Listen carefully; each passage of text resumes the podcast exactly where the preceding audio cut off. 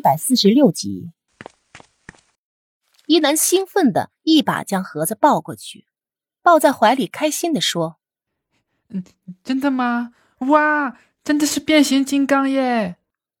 现在的场面，好像唯独站在不远处看着这温馨画面的大块头，和紧紧拽着他的衣角，躲在他身后的江兰，有些多余的样子。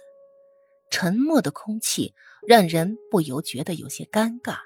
果然，下一秒凡凡就开口了：“呃呃，真是不好意思，呃，不知道呃，今天还有客客人在，呃，没有准备那么齐全，哎哎，还请两位不要哦怪罪。”虽然凡凡是用自己不怎么流利的普通话笑着说的。但是他眼中那闪烁不定的光芒，在大块头面前还是展露无遗。大块头回以礼貌的微笑，然后说：“虽然我在美国的时间比较长，但是法国我也去过几次，对于那边的风土人情文化还有一些皮毛的研究。所以你带来的这些礼物，我都不怎么感兴趣，也就不由您费心了。”两人眼中升起的火焰，袁依依看在眼里，连忙手忙脚乱的跑上去说：“我说，八哥，时间也不早了，我们还是收拾收拾吃午饭吧。凡凡，你也在这吃了吧？反正你一个人在哪吃都一样。”但是他没想到，大块头却突然走到衣架旁边，一把扯下了自己的外套，披在了江兰的身上。然后看都不看一眼袁依依，对站在一边完全不知所措的老袁和谢思琪说：“啊，叔叔阿姨，我家里还有点事儿，就先带妹妹回去了。这几天多有打扰，过几天我再来拜访。”说完就径直往门口走去。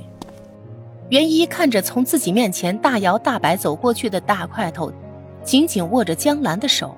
心中突然翻江倒海的疼起来，他很想一把拽住大块头的手，让他不要走，但是最终，他还是一言不发的将桌上的东西收拾进了储藏室，倔强的没有再回头看他一眼。后来的无数个日子里，袁依依他是有多后悔自己没有再回头看他一眼，哪怕只是看到他同自己一样倔强的背影。但是当时的他似乎只是为了和他赌气，甚至一直躲在屋子里听着他们的寒暄，然后偷偷的从窗户里面看着大块头的车扬长而去。大块头站在楼下的时候不是没有犹豫，但是他一直等待的人最终还是没有出现。想着藏在小阁楼里和自己怄气的袁依依，他有些心烦意乱的扯开自己的衣扣。拉开车门，坐进了驾驶室。他没有告诉袁依依，这不是他和凡凡的第一次见面，因为就在他回来后的不久，他们两人就已经交过手。那次是凡凡先找到自己的。大块头不知道他是从哪里得知了自己的联系方式，然后以袁依依的名义约自己出来的。他只记得那是一个太阳当头的正午。秋后的太阳虽说不是很炎热，但还是有些刺眼的，让他睁不开眼睛。大块头就那样逆着光，看着对面如同一尊雕塑一般的凡凡，有些不以为然的抱着胳膊躺倒在舒服的真皮沙发里，缓慢的开口问道：“能不能问一下，您叫我出来，有何贵干呢？”明知故问。凡凡一动不动地盯着他说，似乎眼神中除了妒火就看不出别的情绪。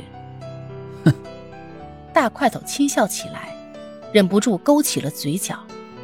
我这个人，不喜欢在与自己无关的事情上浪费时间和精力。